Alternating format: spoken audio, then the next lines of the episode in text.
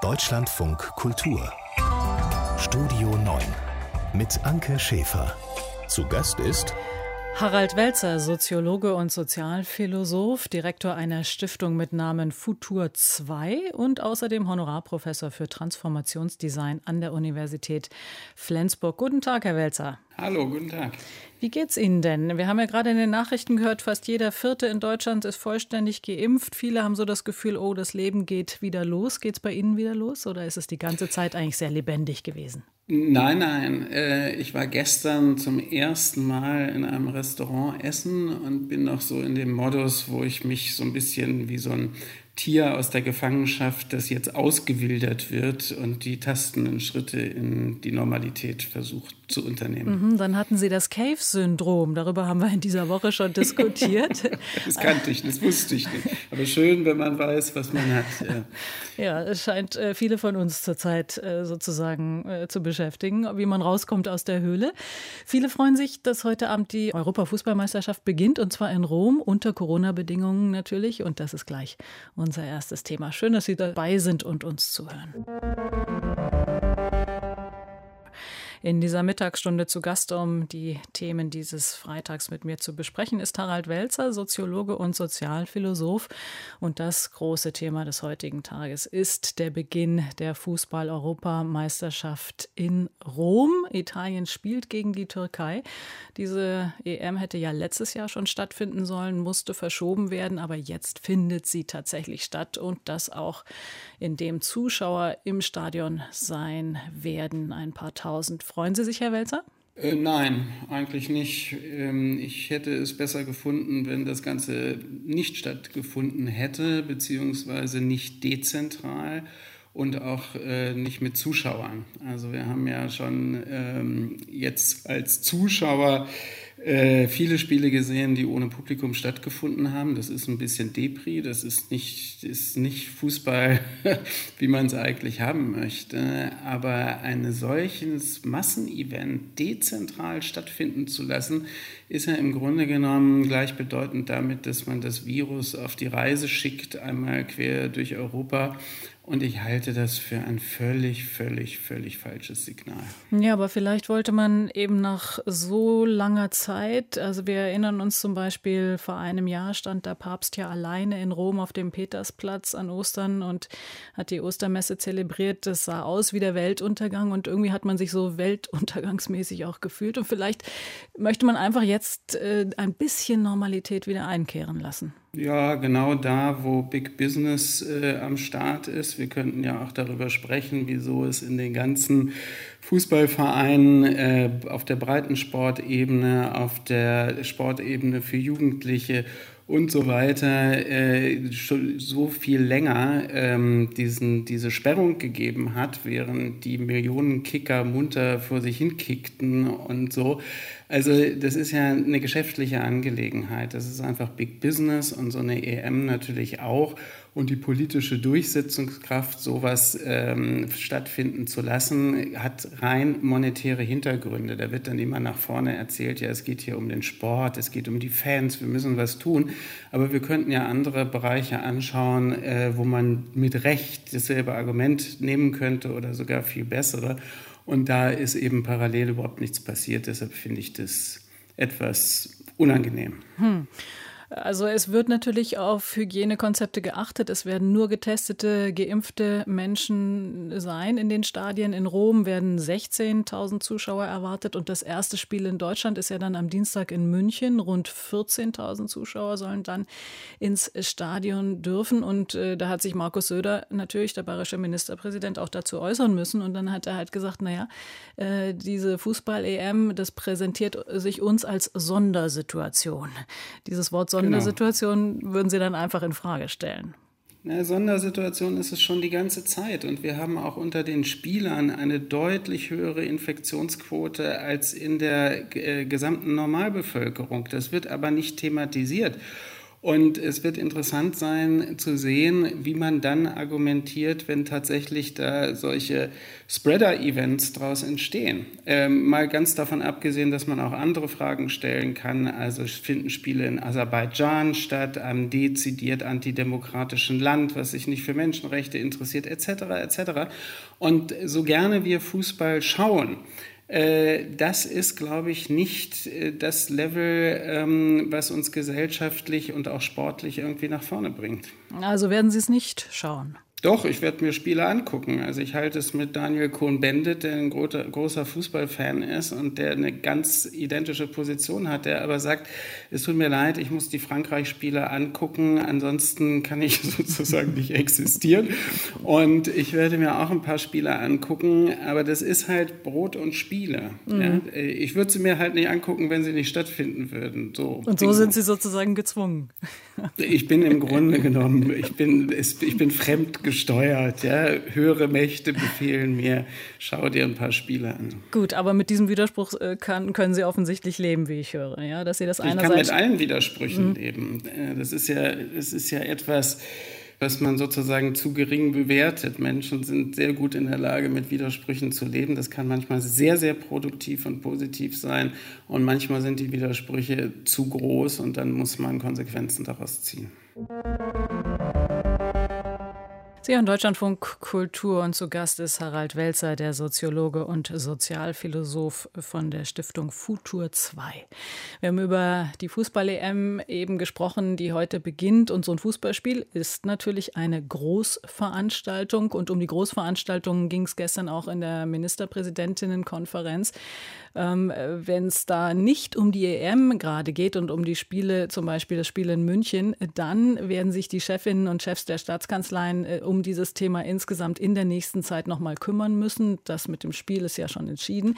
Und dazu hat sich aber Berlins regierender Bürgermeister Michael Müller, ähm, der ja derzeit Vorsitzender der Ministerpräsidentenkonferenz ist, äh, geäußert. Und er hat gesagt, wir können jetzt eine echte Perspektive auch für den Sommer, für den Herbst entwickeln mit Veranstaltungen mit tausenden Menschen. Aber ich sehe es noch nicht, dass wir das ab morgen zulassen sollten, sondern wir haben jetzt genau die richtige Zeit, um dafür ein entsprechendes Konzept zu formulieren. Wir fangen da nicht bei Null an. Ist aber grundsätzlich diese Vorsicht, Herr Welzer, aus Ihrer Sicht angebracht? Ich denke schon. Also ich bin weder Virologe noch Epidemiologe.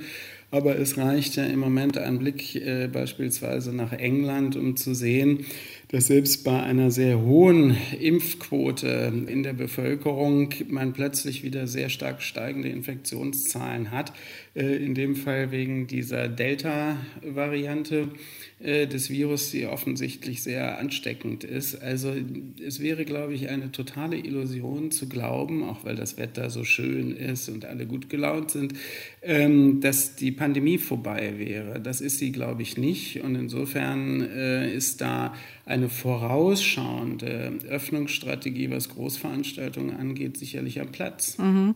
Sie sind sich einig mit der Bundeskanzlerin. Wir hören mal Angela Merkel, die hat gestern das ja gesagt. Die Entwicklung ist extrem erfreulich zurzeit, was die Fallzahlen anbelangt. Wir können sagen, dass sich die Anstrengungen der vergangenen Monate gelohnt haben, dass sich die Impferfolge jetzt auch zum Teil schon einstellen dass das Wetter natürlich auch seinen Beitrag dazu leistet. Aber wir dürfen nicht vergessen, Corona ist damit nicht verschwunden. Ist nicht verschwunden und eben, wie Sie auch sagen, diese Delta-Variante, die aus Indien äh, kommt, wird sehr ernst genommen. Und deswegen ähm, wird ja heute im Bundestag auch da der Beschluss durchgehen, dass die epidemische Lage von nationaler Tragweite verlängert wird bis Ende September. Das wird ja dann immer um drei Monate nochmal verlängert. Und wenn das beschlossen ist, dass diese Notlage besteht, dann hat der Bund eben das Recht, äh, direkt ohne Zustimmung des Bundesrates Verordnungen zu erlassen, zum Beispiel zu Tests, zu Impfungen, zum Arbeitsschutz. Also, dass diese epidemische Lage von nationaler Tragweite verlängert wird, halten Sie das dann auch für richtig? Ich nehme an, ja, Herr Welzer. Ja, das ist richtig vorausgesehen. Und zwar in dem Augenblick, wo der Bundestag äh, das beschließt, finde ich das auch ähm, ähm, verfassungsgemäß überhaupt äh, unzweifelhaft. Und es dient ja schließlich wirklich nur der Handlungsfähigkeit in dem Moment, wo die Inzidenzzahlen deutlich ansteigen. Und ich würde gerne noch was dazu sagen, was öffentlich eher weniger diskutiert wird. Unsere Zahlen fallen ja wesentlich schneller, als die Modellierer vorhergesagt haben. Das heißt, es gibt hier eine dynamische Bewegung nach unten, die man gar nicht vollständig erklären kann. Genauso wie wir umgekehrt Prozesse haben bei der Aufwärtsbewegung der Infektionszahlen, die man auch nicht richtig erklären konnte. Das heißt, hier herrscht auch eine gewisse Unschärfe und ein gewisses äh, Unwissen nach wie vor. Und insofern muss man solche Rückfalloptionen, also wie diese äh, diese, dieses ähm, Beschränken, wenn die Zahlen bestimmte Grenzwerte überschreiten, die muss man haben, äh, sonst läuft man Gefahr, in eine dann wieder unkontrollierte Situation zu geraten. Mhm. Also es wird ja auch manchmal gesagt, wir erleben hier ein Wettrennen zwischen dem Impfen und eben dieser sogenannten Delta-Variante. Macht Ihnen das eigentlich jetzt gesellschaftlich gesehen nochmal Angst? Nein, Angst glaube ich nicht, weil tatsächlich die Entwicklung ja insgesamt sehr positiv ist. Und das Impfen könnten wir jetzt eine große Diskussion darüber führen, wie es hätte schneller laufen können. Aber es geht ja voran. Und die, die ähm, Wirkung auf die Verbreitung des Virus ist ja schon, das hat ja die Kanzlerin, mit der ich offensichtlich zu meiner Überraschung mhm. fast wortgleich derselben Meinung bin, die hat das ja auch gesagt. Also das ist spürbar. Aber das heißt ja nicht, dass durch eine Variation äh, die plötzlich kommt und sehr wirksam hinsichtlich der Ansteckung ist, nicht plötzlich wieder eine etwas dramatischere Situation eintritt. Und auf die muss man vorbereitet sein. Der Sozialpsychologe Harald Welzer hier zu Gast und gleich unser nächstes Thema, der G7-Gipfel in England, wo wir erleben, dass Amerika wirklich zurückkommt und das transatlantische Verhältnis sich sehr verbessert. Sie hören Deutschlandfunk Kultur und wir besprechen die Themen des Tages. Harald Welzer ist mein Gast in dieser Mittagsstunde, Soziologe und Sozialphilosoph. Und heute Nachmittag beginnt der G7-Gipfel in Südengland, in Cornwall, genauer gesagt in Carbis Bay. Das ist ja ein ganz kleines Dorf. Da sind eigentlich nur 3500 Menschen zu Hause, aber jetzt ist da natürlich jede Menge los. Ähm, es kommen auf Einladung von Boris Johnson ja Joe Biden aus den USA, Emmanuel Macron aus Frankreich, die Frau Merkel aus Deutschland Deutschland und auch die Staatschefs von Italien, Japan und Kanada. Das sind dann die G7 und außerdem die von Australien, Indien, Südkorea und Südafrika. Das sind die, die zusätzlich noch eingeladen sind. Jetzt ähm, erleben wir, Herr Welzer, dass sich Joe Biden, dass sich die USA wieder auf die Welt einlassen wollen. Und bevor wir gleich drüber sprechen, hören wir mal, äh, wie Sebastian Hesse berichtet, dass der oberste Sicherheitsberater Jake Sullivan äh, von Joe Biden sagt, dass die USA einiges in Sachen Pandemiebekämpfung im Gepäck haben. The United States will purchase a half a billion doses die USA haben 500 Millionen Impfdosen des Corona-Wirkstoffes von Pfizer BioNTech bestellt und werden diese gratis an bedürftige Länder weiterreichen. Our vaccine donations wir machen unsere Impfstoffspende nicht davon abhängig, ob uns jemand eine Gefälligkeit erweist, betonte Biden gestern in Großbritannien, eine Anspielung auf Trump, der das Auszahlen von Militärhilfe an die Ukraine an die Bedingung geknüpft hatte, dass ihm Kiew Wahlkampfmunition gegen Biden verschafft. Also 500 Millionen Impfdosen gratis an bedürftige Länder von den USA. Ich denke, das ist erstmal zu begrüßen, oder was sagen Sie? Ja, das ist prinzipiell zu begrüßen, weil es hilft. Ähm, es ist insofern eigentlich nicht zu begrüßen, ähm, weil es ja so ein bisschen als, wie soll man sagen, großzügige Spende deklariert ist. Man könnte ja eine andere Position einnehmen und sagen, es gibt ja ein Recht ähm, auf globaler Ebene, sozusagen gesundheitlich genauso geschützt zu werden wie die Bewohner der reichen Länder. Und insofern wäre es eigentlich eine Aufgabe der G7, eine solche Sicherheit herzustellen. Also Charity, Spendenwesen ist natürlich etwas, was eigentlich unseren modernen Rechtsauffassungen gar nicht entspricht. Wie könnte man denn diese Sicherheit herstellen? Denken Sie dann an die Freigabe der Patente? Naja, da haben wir ja eine breite Diskussion in den vergangenen Monaten dazu gehabt mit vielen Für- und Wider-Argumenten. Ähm, mir scheint, selbst wenn man dagegen ist, aus Gründen äh, zu sagen, wenn wir die Patente freigeben, lohnt es sich für die Unternehmen nicht mehr zu forschen und was es da an Argumenten gegeben hat. Wenn man dafür wäre, so zu argumentieren, müsste man doch gleichzeitig ähm, über, über Strategien nachdenken und sie in die Tat umsetzen, wie man dann trotzdem äh, große Teile der Weltbevölkerung so schnell wie möglich impfen kann. Also dann muss man es eben kostenlos bereitstellen, aber da reicht es nicht, sozusagen eine individuelle Initiative zu machen, sondern das muss man dann auch konzertiert machen. Also Sie würden sagen, okay, die Amerikaner können sagen, 500 Millionen Impfdosen stellen wir tatsächlich ja gratis zur Verfügung, aber dann müssen alle anderen, die anderen sechs G7-Staaten auch das tun und wir müssen es in einer konzertierten Aktion tun. Verstehe ich Sie recht? Ja, und, ja. und zwar sozusagen anteilsmäßig so, dass man das Ziel erreichen kann, dass innerhalb einer absehbaren Frist äh, äh, alle Bewohner auch der ärmeren Länder tatsächlich die Chance haben, an dieser Impfung teilzuhaben. Mhm. Ähm, es gibt ja auch ein ganz generelles Argument, das die USA hier zitieren. Äh, sie sagen, es hat einen ganz generellen Hintergrund. Wir hören nochmal Bidens Sicherheitsberater Jake Sullivan. We are in a competition of models with autocracies, and we are trying to show the world that American democracy and democracy. Wir befinden uns im Wettstreit der politischen Systeme, vor allem mit den Autokratien, erklärt Sullivan, und wir wollen unter Beweis stellen, dass liberale Demokratien überlegen sind, vor allem wenn sie zusammenarbeiten.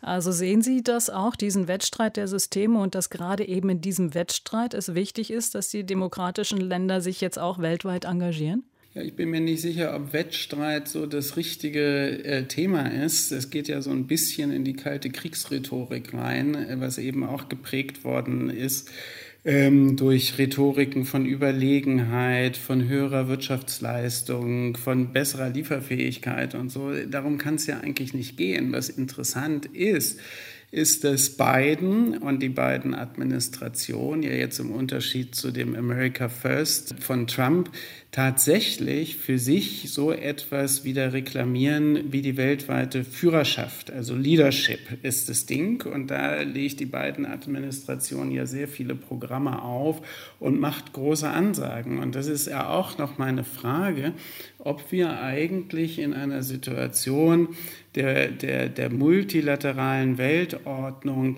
ähm, es so aus einer europäischen Sicht eigentlich besonders gut finden, wenn eine Nation sozusagen Leadership total äh, beansprucht. Die andere Seite ist natürlich die, dass Demokratien, glaube ich, sehr viel kraftvoller auftreten müssen und das auch lernen müssen, um sich gegen auch sehr imperial orientierte Autokratien wie China äh, in irgendeiner Weise strategisch auch ähm, aufzustellen und möglicherweise dagegen durchzusetzen. Da fehlt es auf der Seite der Europäischen Union aus meiner Sicht sehr, sehr stark. Und auch das ist interessant, dass die beiden Administrationen in dieser Hinsicht, was die China-Politik äh, angeht, äh, an die, an die Trump-Administration sogar anknüpft. Mhm. Ähm, also neulich hatten wir Ralf Füchs äh, vom Zentrum Liberale Moderne hier zu Gast auch in der Sendung und der hat schon auch gesagt, er sieht sehr klar diesen Wettstreit der Systeme, so wie Sie es jetzt auch ein bisschen beschrieben haben. Also die Autokratien, äh, zum Beispiel China auf der einen Seite zurzeit ja oder in, in der Pandemie hat ja durchaus China auch gezeigt, welchen Weg man gehen kann, um eine Pandemie zu bekämpfen. Die demokratischen Staaten auf der anderen Seite und dass es diesen Wettstreit durchaus gibt und dass man da eben den Autokratien etwas entgegensetzen müsse, hat Herr Füchs äh, gesagt. Insofern ist es doch vielleicht gar nicht schlecht, wenn die USA sich das jetzt auch auf die Fahnen schreiben und da auch eine Führerschaft äh, der Demokratien durchaus, äh, ich will mal nicht sagen beanspruchen, aber doch auch einnehmen. Also eine, ja, eine finde, Führungsposition. Ich finde, ich finde das absolut sinnvoll, dass die freien Gesellschaften diesen Systemkonflikt äh, auch thematisieren und auch entsprechend darauf reagieren. Das müsste nur aus meiner Sicht von Seiten der EU äh, genauso gehen. Man kann jetzt diese Form von Political Leadership, also der politischen Führerschaft, nicht allein wieder äh, den Amerikanern überlassen. Also wenn man einfach sieht, dass das chinesische Regime wirklich ein imperiales Regime ist, was Machtansprüche permanent auszuweiten versucht, was was auch wirtschaftlich einen enormen Druck ausübt, was sich einen Dreck um Menschenrechte kümmert, äh, was, was eine unendliche Menge von Dingen tut, die wir aus der Sicht demokratischer Rechtsstaaten überhaupt nicht akzeptieren können. Dann darf man das aber nicht der, der, der beiden Administrationen überlassen, sondern muss man selber auch eine starke Position entwickeln und dann wird ein Schuh draus. Mhm. Mal gucken, vielleicht wird ja eine solche starke Position jetzt auf dem G7-Treffen entwickelt. Ähm, das Wochenende ist jedenfalls äh, sozusagen diesem Treffen gewidmet, eben in Carbis Bay in Südengland. Harald Welzer zu Gast hier in Deutschlandfunk Kultur. Sie hören Deutschlandfunk Kultur und zu Gast ist der Soziologe Harald Welzer und jetzt auch aus unserem Hauptstadtstudio zugeschaltet Klaus Remme, denn wir wollen über die Grünen sprechen. Heute beginnt der Bundesparteitag, der wird jetzt nochmal online abgehalten. Die Grünen wollen über ihr Wahlprogramm entscheiden und sie wollen ähm, die beiden Vorsitzenden, Annalena Baerbock und Robert Habeck, zu Spitzenkandidaten führen. Ich glaube, das ist falsch, Herr Remme, oder? Sie wollen wahrscheinlich Annalena Baerbock zur Spitzenkandidatin küren, oder? Nein, es ist, es ist sogar äh, andersrum andersrum genau richtig. Und äh, es ist eigentlich auch keine Überraschung, das ist keine Reaktion auf das, äh, über das wir gleich reden werden, über Annalena Baerbock, sondern es war immer klar, dass auf diesem Parteitag Robert Habeck und Annalena Baerbock in einer einzigen Abstimmung sowohl als Spitzenduo wie auch sie dann als Kanzlerkandidatin ähm, proklamiert werden soll. Aha, okay. Wir wollten auf die Umfragewerte noch mal schauen, denn Annalena Baerbock ist ja leider, äh, sag ich jetzt mal, leider sehr stark abgesunken in den Umfragen. Ähm, Im Politbarometer des ZDF ähm, sagen jetzt nur noch 28 Prozent der Befragten, dass sie Kanzlerin tauglich sei. Beim letzten Politbarometer im Mai waren es noch 43 Prozent. Können Sie sich, Herr Welzer, diesen Absturz erklären? Ja, also erstmal ist es natürlich so, das war ja bei der berühmten ähm, Schulz-Nominierung bei der letzten Bundestagswahl auch so, dass es dann in den Umfragen einen unglaublichen Hype um den neuen Kanzlerkandidaten der SPD gab. So gab es hier den Hype um die Kanzlerkandidatin der Grünen. Man muss da, glaube ich, ganz nüchtern äh, sagen, dass ein großer Teil der Bevölkerung mit diesen Personen gar nichts anzufangen weiß, weil sie so Politik interessiert nicht sind, aber es immer toll finden, wenn was Neues passiert. Dann geht die Stimmung ordentlich nach oben. Das ist aber nicht damit zu verwechseln, wie dann Stabilität von Wahlorientierung, von Partei, äh, Sympathien und sowas sich dann später auswirkt. Und dann haben wir ja jetzt bei der Sachsen-Anhalt-Wahl gesehen, dass die Umfragen mittlerweile extrem unzuverlässig geworden sind ähm, in Bezug darauf, wer macht dann hinterher eigentlich sein Kreuzchen wo. Insofern finde ich diese, dieses Absinken der Zustimmung eigentlich wenig aussagekräftig. Wenig aussagekräftig im Sinne davon, dass Sie sagen, das kann sich auch wieder ändern? Na, selbstverständlich kann sich das mhm. wieder ändern. Ähm, und das ist ja auch ein medialer Hype, also wo man sich dann auf diese äh, leicht beschönigten Lebenslaufabschnitte äh, oder sowas stürzt. Aber ich meine, wie kurzlebig sind denn solche Sachen? Mhm. In der Tat, äh, Herr Remme, es geht ja um einen nachträglich ausgebesserten Lebenslauf. Äh, man kann sich ja fragen, ist das denn so dramatisch? Ist das der Grund aus Ihrer Sicht, dass die, äh, dass die Prozentzahlen hier so gesunken sind? Ja, das ist der Grund. Und ich, ich halte das Problem auch nicht für so klein, wie es eben anklang. Ich glaube, Harald Welzer hat völlig recht. Annalena Baerbock ist vor ihrer Kür einem Großteil der Bevölkerung einfach nicht präsent gewesen. Und nach dieser dieser Kühe, mit dem damit verbundenen Hype, äh, glaube ich, äh, hat Deutschland, wenn ich das mal plakativ sagen darf, angefangen, diese Frau kennenzulernen. Und äh, dafür hat sie einfach nicht ausreichend Stoff geboten. Und wenn, dann hat er Gegenwind erzeugt. Denn es ist ja nun nicht nur einmal erfolgt, dass dieser Lebenslauf korrigiert werden musste, sondern er musste mehrfach korrigiert werden.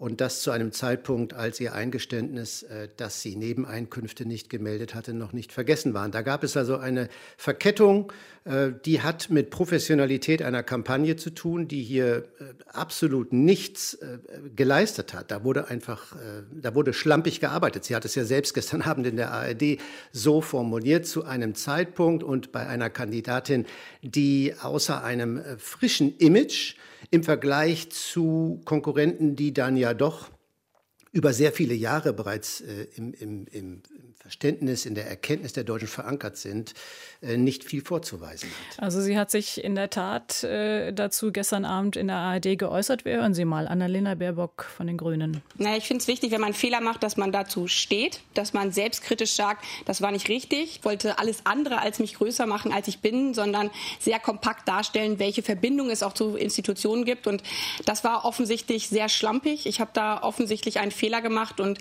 das tut mir sehr, sehr leid, weil es ja eigentlich in diesen Momenten um große andere Fragen gerade äh, in unserem Land geht. Herr Welzer, so ein Eingeständnis, äh, dass man Fehler gemacht hat, äh, ist ja eigentlich immer sympathisch. Ach naja, das ist ja mittlerweile total rituell. Ich meine, auch Frau Giffey wurde äh, auf paradoxe Art und Weise ähm, dafür gelobt, dass sie ihren Doktortitel dann freiwillig zurückgegeben hat. Ähm, ich meine, was sind denn die Maßstäbe? Ja, dass es sozusagen ethisch, moralisch dann eine dolle Leistung ist und vor diesem Hintergrund gar nicht mehr gesehen wird, dass sie tatsächlich getäuscht hat. Also dieses rituelle Entschuldigen kann ich als sozusagen Publikum äh, von Politik äh, im Grunde genommen gar nicht mehr hören. Mhm, also und mhm. der Punkt, den Herr Bremme gemacht hat, ist ja völlig richtig. Ich meine, wie unprofessionell ist es denn von dem Team, von dem von dem, ähm, von dem Büro von Frau Baerbock überhaupt es so weit kommen zu lassen, dass dieser leicht getunte Lebenslauf dann tatsächlich so lange stehen bleibt und das nicht von vornherein. Ich meine, Sie haben eine Kanzlerkandidatin gekürt, da muss man doch sozusagen alles auf Herz und Nieren prüfen, dass sowas nicht passieren kann.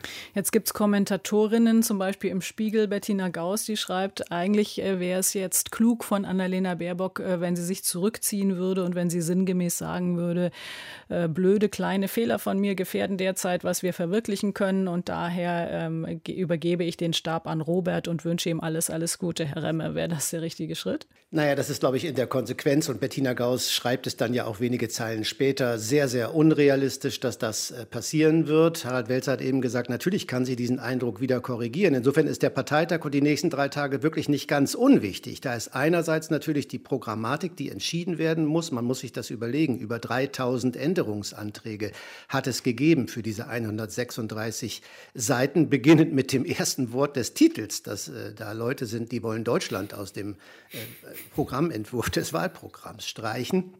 Man hat es da mit vielen äh, vielleicht äh, kurios anmutenden Ideen zu tun, aber es könnte eben auch bedeuten, dass das eine Verschiebung äh, nach links ist, was Annalena Baerbock angeht. Sie wird äh, Kanzlerkandidatin bleiben. Beide, auch Habeck, haben eigentlich immer klar gemacht, dass es sich unmittelbar nach der Kühe um einen Hype gehandelt hat, dass die Aussichten darauf, dass das klappen kann und dass Annalena Baerbock, dass die Grünen stärkste Kraft werden, eher gering sind. Und diese Aussichten sind in den letzten drei Wochen mit Sicherheit nicht größer geworden. Mhm.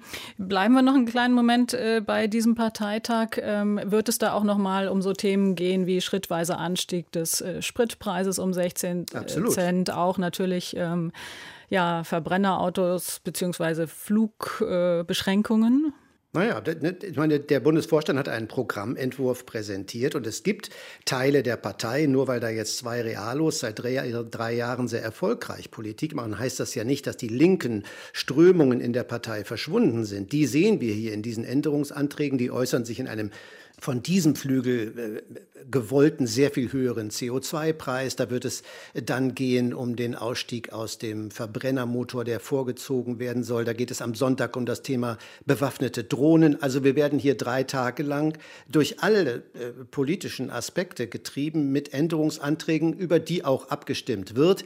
Ich glaube immer noch, dass das Motiv dieser Partei, das haben die letzten drei Jahre gezeigt, überstark ist, regieren zu wollen. Deswegen werden äh, Ausschläge nach links beherrschbar bleiben. Das ist meine Prognose. Aber am Sonntagmittag sind wir schlauer. Am Sonntagmittag sind wir schlauer und bis dahin werden wir natürlich auch immer wieder über diesen Grünen Parteitag berichten. Vielen Dank aber für jetzt an Klaus Remme ins Hauptstadtstudio und danke auch an Harald Welzer. Heute geht nämlich eine Ära zu Ende. Die Bundesbehörde für die Unterlagen der DDR-Staatssicherheit wird heute wirklich aufgelöst. Ähm, die Akten werden aber weiter zugänglich sein. Und zwar werden sie ins Bundesarchiv übernommen und da werden auch Auskünfte weiterhin erteilt werden. Aber ist es grundsätzlich, Herr Welzer, aus Ihrer Sicht richtig, diese Behörde jetzt aufzulösen? Ja, ich finde das völlig richtig und das ist auch ein ganz normaler Vorgang. Also wir würden ja in der Gedächtnisforschung äh, unterscheiden zwischen einem sogenannten kommunikativen Gedächtnis und einem kulturellen Gedächtnis. Und damit ist gemeint, dass es immer Ereignisse gibt, die eine hohe Aktualität haben, also eine Erlebnisgeneration betreffen. Da würden wir jetzt im Jahr 1989 bis äh, 93 oder sowas uns aufhalten und da ist das Thema ein hochbrisantes aktuelles Thema, weil Menschen persönlich betroffen sind, das Licht geführt worden sind, ihre Lebensentwürfe zerstört worden sind und so weiter. Und dann geht, deshalb ist es wichtig, dass das ähm, damals eröffnet worden ist als Behörde. Und jetzt sind wir eine Generation weiter. Und äh, wenn wir eine Generation weiter sind, dann läuft so etwas in das sogenannte kulturelle Gedächtnis. Das heißt, es wird dann interessant für Historikerinnen, es wird interessant, äh, um bestimmte Publikationen zu machen. Und es ist ja nach wie vor auch möglich für Einzelne, ihre Unterlagen dort äh, zu bekommen. Aber es wird gewissermaßen der heiße Kern rausgenommen. Das Ganze kühlt ab und das ist ein total normaler Vorgang. Mhm. Wenn wir nochmal zurückgucken ins Jahr 1992, äh, da konnte man Anträge stellen und knapp 3,5 Millionen Menschen haben das tatsächlich auch gemacht, haben dann Einblick genommen in diese Akten die die Stasi ja natürlich heimlich angelegt hat. Ähm, und zum Beispiel Bärbel Boley oder andere Bürgerrechtlerinnen wussten oder vielleicht, was sie lesen würden. Andere waren komplett überrascht. Wie wichtig ist denn insgesamt diese Aufarbeitung? Wie wichtig ist sie gewesen und wie wichtig ist sie nach wie vor? Naja, also muss man unterscheiden, inwieweit ist sie gesellschaftlich wichtig, damit sozusagen mit dieser Vergangenheit, dieser auch totalitären Vergangenheit äh, einer solchen Geheimdienstorganisation eine Gesellschaft eine Aufarbeitung macht und äh, eine richtige Einschätzung sozusagen des Systems dadurch bekommt. Die andere Ebene ist die individuelle Ebene und da wissen wir eben, wie schmerzhaft es gewesen ist, zu erfahren, wer einen ausgeforscht hat. Also die bekannten Beispiele, wo lange Freundschaften, Ehen und so weiter daran zugrunde gegangen sind, weil man immer dachte, ähm, sozusagen, man lebt in gewissen Vertrauensverhältnissen, dann stellt sich raus, man wurde von exakt diesen Vertrauenspersonen ausgeforscht. Das ist natürlich etwas, was dann auch individuell sehr, sehr lange nachwirkt. Und äh, diese beiden Ebenen sind gleichermaßen wichtig. Aber ich sage es nochmal, man muss sowas auch nicht für alle Ewigkeiten machen, ähm, sondern Bewältigungsprozesse bedeuten ja auch, dass man so etwas dann, wie wir sagen würden, historisieren kann. Das heißt, es ist dann ein Gegenstand vielleicht für das für die Geschichtsbücher, für die Museen und so weiter und so weiter. Mhm. Aber gehen dann nicht genau diese individuellen Schicksale und äh, Geschichten, über die man da Klarheit gewinnen konnte, dann eben in sozusagen das kulturelle Gedächtnis ein? Also wenn man es historisiert, das ist doch auch immer eine Folge dessen, was man an individuellen Geschichten dann wirklich klar sieht, oder? Ja, aber die gehen ja dann nur exemplarisch ein. Also da geht es ja dann sozusagen nicht mehr um das vitale Interesse, das eigene Leben aufzuklären. Wir haben ja etwas, äh, worüber wir in anderem Zusammenhang gerade diskutiert haben, das Aussterben der Zeitzeugengeneration in Bezug auf den Nationalsozialismus und den Holocaust. Und da ist es auf der individuellen Ebene natürlich auch unwiederbringlich verloren, wenn die Zeitzeuginnen und Zeitzeugen sterben. Das macht aber für die historische Betrachtung dessen, was man weiß, was man vermitteln muss, auch äh, geschichtspädagogisch und sowas, überhaupt gar keinen Unterschied, weil die Zeit ist so lange her, dass sozusagen diese individuellen Schicksale, das ist halt so im Leben. Wir leben in Generationenzusammenhängen und die Generationen lösen sich ab und irgendwann sind die Dinge äh, lebensgeschichtlich nicht mehr da. Trotzdem sind sie dann gesellschaftlich und erinnerungskulturell noch da und dann gibt es genau die, die Funktion von Archiven, von Gedenkstätten und so weiter. Und, mhm. so weiter. und nach nur einer Generation, sagen Sie, ist dann schon im Grunde, ja, dieses Gefühl da, es war eben so und damit muss man sich abfinden. Äh, ja, wie gesagt, individuell nicht, aber das ist ja nach wie vor zugänglich. Aber gesellschaftlich schon. ist es schon auch manchmal ganz wichtig, wenn man sagt, Dinge sind jetzt auch bewältigt. Man muss sie ja nicht bis zum jüngsten Tag irgendwie immer am Leben erhalten, weil es ist natürlich ein Konfliktpotenzial da drin, man kann das aus, für eigene Interessen, um zu sagen, äh, dass man Opfer ist und so weiter, stilisieren. Also das ist schon ganz gut, wenn Sachen auch mal, wenn man einen Aktendeckel auch mal zuklappen kann. Das sagt Harald Welzer, Sozialphilosoph hier in Deutschlandfunk Kultur. Harald Welzer war zu Gast in dieser Mittagsstunde in Deutschlandfunk Kultur und ist noch einen Moment lang da. Herr Welzer, was ist das gute Leben für Sie? Na, ich habe, ich habe das ganz große Glück, mein Leben so gestalten zu können, dass es für mich keinen großen Unterschied zwischen Arbeit und Leben gibt. Ähm, das ist für mich ein ganz großes Glück. Das ist ein Teil äh, von gutem Leben. Übrigens mhm. lustigerweise, weil Eels gerade gespielt worden sind. Eels gehören für mich auch zum guten Leben dazu. Mhm. Also äh, Dinge, die man gern mag, gute Musik, gute Kunst gute Gespräche und ein Leben eben jenseits von allen Bedrohungen und allen Zwangsverhältnissen. Das wäre für mich das gute Leben. Mhm. Und Bedrohung, äh, das wäre dann nicht eine Pandemie, sondern eher, da haben Sie jetzt andere Bedrohungen im Sinn, nehme ich an. Ne, wir brauchen ja nur an Belarus zu mhm, denken. Mhm, äh, unter solchen Bedingungen ist das, was ich als gutes Leben bezeichne, natürlich nur sehr, sehr eingeschränkt und schwierig möglich. Den Menschen mhm. wird die Freiheit nicht bereitgestellt. Das ist ein Problem. Danke Ihnen, dass Sie Zeit hatten hier für uns in dieser Stunde.